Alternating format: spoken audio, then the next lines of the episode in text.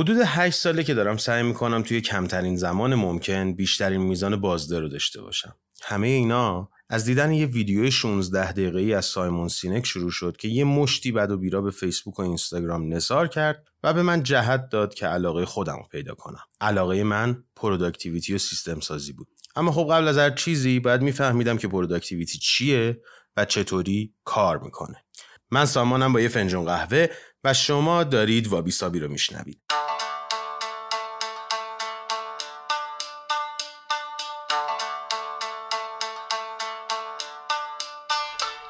امروز اومدم تا یه تعریف واضح از productivity بهتون بدم و بعدش پنج تا اصل اساسی از productivity یا همون بهرهوری رو بهتون بگم.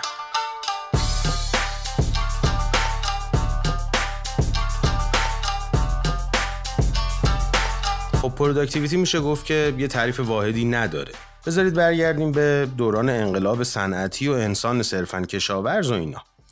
معنی productivity اون موقع میزان تولید به ازای کارخونه یا کارگر توی روزهای معین بود. پس همونجوری که از اسمش برمیاد با تولید و production سر و کار داشته. در واحد یه چیزی مثلا کارخونه یا کارگر یا مثلا دستگاه. اما امروزه ما دیگه این تعریف رو استفاده نمی کنیم. یا حداقل این تعریف رو گذاشتیم برای همون صنعت که باعث تولد این مفهوم شدش. معمولا توی زندگیمون دیگه واحد productivity کارگر نیستش و وقتی درباره این مفهوم صحبت می‌کنیم منظورمون productivity شخصیه. به جای کارگر و کارخونه و اینجور چیزا ما productivity رو اینجوری معنی می‌کنیم که چه میزان کاری رو می‌تونیم در کمترین زمانه ممکن انجام بدیم. همین تعریف ما رو میرسونه به متغیرهای معادله productivity. بچههایی که رشته ریاضی خونده باشن و یا با فیزیک در ارتباط بوده باشن می‌تونن خوب منو درک کنن که با استفاده از فرمول توان و این متغیرهایی که بهتون معرفی کردم می‌تونید یه تعریف دم دستی از productivity به دست بیارید. یه قلم و کاغذ اگه دم دستتون باشه خیلی بهتره.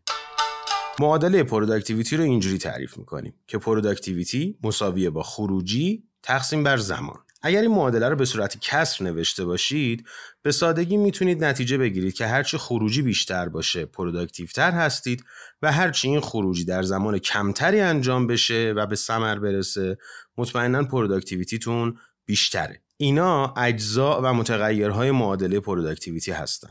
اما این معادله به اینجا ختم نمیشه. دو تا فاکتور دیگه هم هستن که از نظر من مهمتر از این دو فاکتوری که بهتون گفتم. یعنی از خروجی و زمان مهمتر.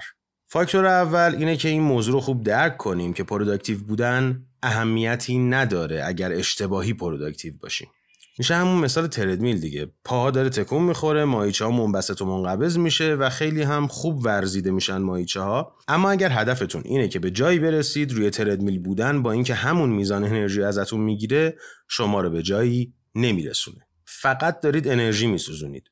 همین موضوع توی productivity هم صدق می‌کنه. دوست داریم همه چیز رو خیلی مقرون به زمان و موثر انجام بدیم و دوست داریم توی زمان کمی کارهای زیادی رو به ثمر برسونیم. اما مهم اینه که خروجی ما باید در این راستا قرار بگیره که هدفمون هم توش دخیل باشه.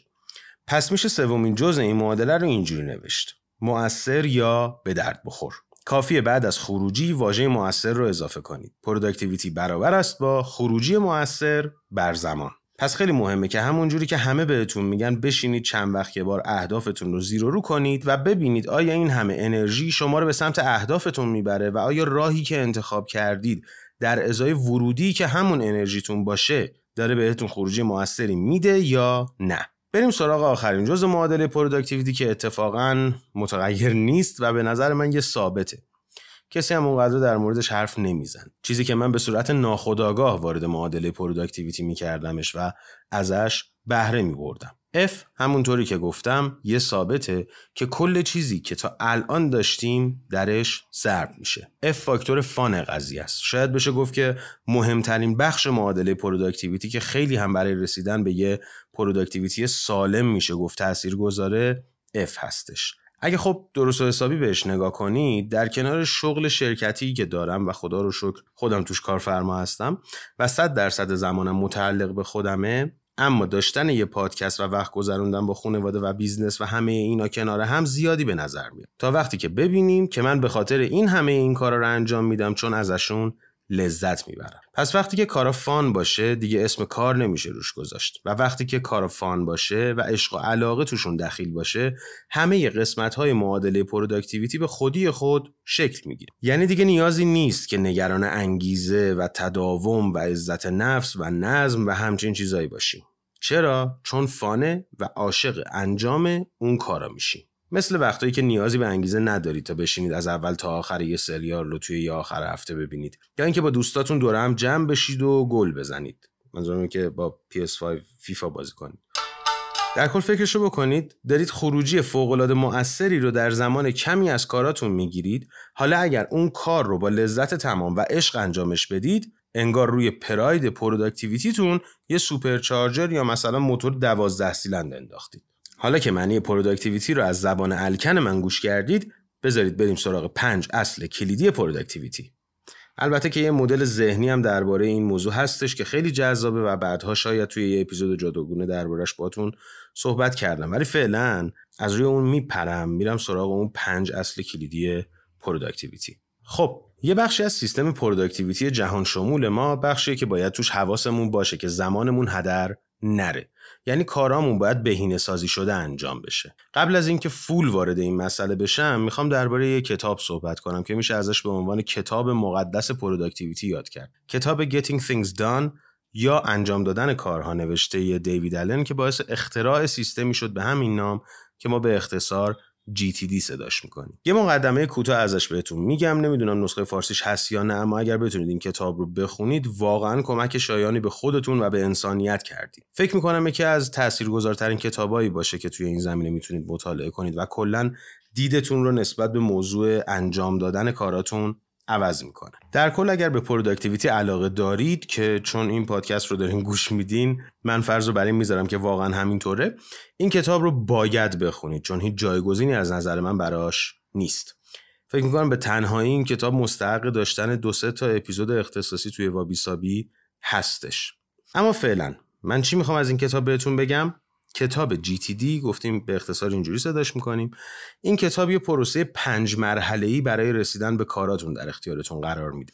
که قرار امروز دربارش با هم صحبت کنیم. همینطوری که وارد دنیای کار بشید منظورم کار واقعی نه خوشگذرونی که 90 درصد دوستان بهش گرفتارن. یهو به خودتون میاد می‌بینید یه سر دارید هزار تا سودا. 20 تا تو لیست مختلف 100 تا کار مختلف توی کلندر و بدتر از همه جنبه هایی از زندگی که حتی به فکرشون نیستید. و سر کار یادتون میفته که وای خاک بر سرم به فلان کارم نرسیدم.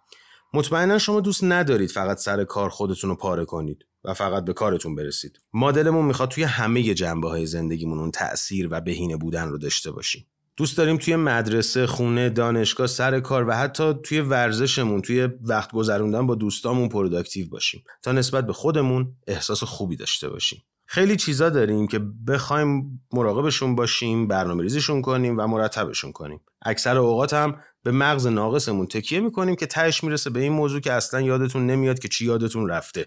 هوی سر خودمون رو شلوغ می‌کنیم و فشار ذهنیمون میره بالا و همش یادمون میره GTD به ما سیستمی رو معرفی می‌کنه که با استفاده از اون در وهله اول مغزتون به خاطر داشتن رابطه پرخطر با تفکرات و کارهای عقب افتاده ایدز نمی‌گیره و مهمتر از اون دیگه نیازی نیست برای یادآوری کردن به مغز ضعیف و نحیف انسان که در حد 64 مگابایت ظرفیت داره متکی باشید. یکی از نوشتههای دیوید آلن در این کتاب اینه که مغز شما وظیفه ایده پردازی رو داره نه ذخیره ایده. پس وقتی قلم و کاغذ و کامپیوتر وجود داره که شما بتونید برای خودتون یه سیستم ذخیره اطلاعات درست کنید اگر واقعا مطمئن باشید که توی نوشتنشون و ثبت کردنشون چیزی رو از قلم نمیندازید چرا با این آشغال مغزتون رو محدود کنید؟ اونم تازه به چی؟ به یه ماشین ذخیره سازی اطلاعات که تازه کارش هم توی این زمین خوب انجام نمیده. فضا خالی می‌کنید برای ایده پردازی. مثل این میمونه که یه بوگاتی داشته باشید اما فقط با سرعت 60 کیلومتر بر ساعت برونیدش. یه خونه 400 متری دارید که فقط توش یه دست مبل هست یا هزار تا مثال دیگه ای که نشون میده از ظرفیت فوق مغزیتون توی ایده پردازی استفاده نمی کنید. خلاصش کنم عمو دیوید میگه که شما باید در دو ناحیه زندگیتون رو خونه تکونی و مرتب کنید. افقی و عمودی. یعنی چی؟ حالا بهتون میگم. نواحی افقی یعنی کل جاهایی که باهاشون درگیریم و می‌خوایم منظم نگهشون داریم. مثلا دوست داریم توی زندگی کاریمون خیلی productive تر عمل کنیم. توی روابط اجتماعیمون یا توی تربیت فرزندامون. بحث دیوید آلن اینه که نباید توی ناحیه کاری عالی منظم و بهینه عمل کنید و توی زندگی شخصیتون پیپی کنید. باید یه تناظر نسبی در این برد افقی داشته باشید. یعنی کار و زندگی و جنبه مختلفش با هم بخونه. همینطور که به صورت عمودی هم همین اتفاق باید بیفته. عمودی یعنی توی یه پروژه هم توی این حوزه هایی که افقی بودن باید بتونیم مؤثر و بهینه عمل کنیم. اگر می‌خواید بیشتر در این باره بدونید پایین این اپیزود کامنت کنید GTD تا براتون زودتر اپیزودهای مرتبط با این کتاب رو منتشر کنم و بدونم که دوست دارید دربارهش بیشتر بشنوید. در کل پس برای انجام دادن کارامون یه پروسه پنج قدمی داریم که به ترتیب Capture, Clarify, Organize, Reflect و Engage هستن. که به اختصار من بهشون میگم سیکور معنیشون چیه؟ ثبت، شفاف سازی، مرتب سازی، تعمل و در آخر بکارگیری یا انجام. پس دوباره مرور می‌کنم. ثبت، شفاف سازی، مرتب سازی، تعمل، انجام. اولیش یعنی ثبت. اساسا همونطور که بهش اشاره کردم ایده اصلی جی تی دی اینه که ذهن ما برای خلق ایده هستش نه ذخیره کردنش و یکی از اصلی ترین دلایلی که احساس استرس یا ترس داریم اینه که از ذهنمون داریم مثل یه تودو لیست کار می‌کشیم. و سیستم یک پارچه ای نداریم که همه این تفکرات رو یه جا جمع کنیم بدون اینکه نگران از دست رفتن بعضیاشون باشیم یا استرس اینو داشته باشیم که نکنه یه وقتی چیزی رو از قلم انداخته باشم. با اعتنا به همین موضوع داستان اصلی قدم اول یعنی ثبت یا کپچر اینه که هر لوپ یا چرخه بازی که توی ذهنمون هستش رو یادداشت کنیم و بذاریمش یه جایی. برای خود من باحال‌ترین و fun ترین قسمت کار همین capture هستش و ظاهرا برای من مهمترین قسمت سیستم productivity شخصیم هم بوده. نمی‌دونید چه احساس خوبی داره. وقتی بدون استرس می‌دونید که هر چیزی که حتی یه بارم بهش فکر کردید رو یه جایی یادداشت کردید و دیگه نیازی نیست نگران انجامش باشید. یعنی سطح استرس از عرش به فرش. اینجوری بهتون بگم. این وسط اپ های زیادی هم هستن که می‌تونن بهتون کمک کنن. مثلا خود من تا یه چیزی به ذهنم می‌رسه سریع توی اپ Todoist یه اپ هست اسمش Todoist ه که نسخه premium رایگانش رو هم از فارسروید دانلود کردم. برای همه آیفون دارا متاسفم. توی این اپ یادداشت می‌کنم. و در طول روز بارها به این اپ سر می‌زنم که ببینم اوضاع کارهای ناتمامم چطوریه. حالا یه کار دیگه ای هم که کردم به خاطر اینکه یه آدم فوق العاده anal هستم توی بحث productivity، anal رو با اون معنی که تو ذهنتون اشتباه نگیرید. به خاطر اینکه همچین آدمی هستم حتی اومدم روی double tap ی که اون پشت گوشی هست دوبار می‌زنید tap می‌کنید بعد یه کاری براتون انجام میده اسکرین شات می‌گیره یا هر چیز دیگه ای روی اون double tap من اونو فعالش کردم. یعنی double tap که می‌کنم یه new task از Todoist بهم میده. شما اصلا طبق معمول رو درخت رو پر پرنده رو دریا بنویسید. فقط بدونید که همه این ایده جای مشخصی ذخیره شدن کافیه. حتی می‌تونید چند تا اپ یا فولدر یا پوشه فیزیکی مختلف رو به قسمت های افقی زندگیتون اختصاص بدید و اینجوری بایگانشون کنید. مثلا یه پوشه برای کارتون داشته باشید یه پوشه برای زندگی شخصی یه پوشه برای ارتباطات اجتماعی و هر جور دیگه دلتون می‌خواد. حالا بعدا کلی درباره این بخش کپچر باهاتون صحبت می‌کنم توی اپیزودهای دیگه.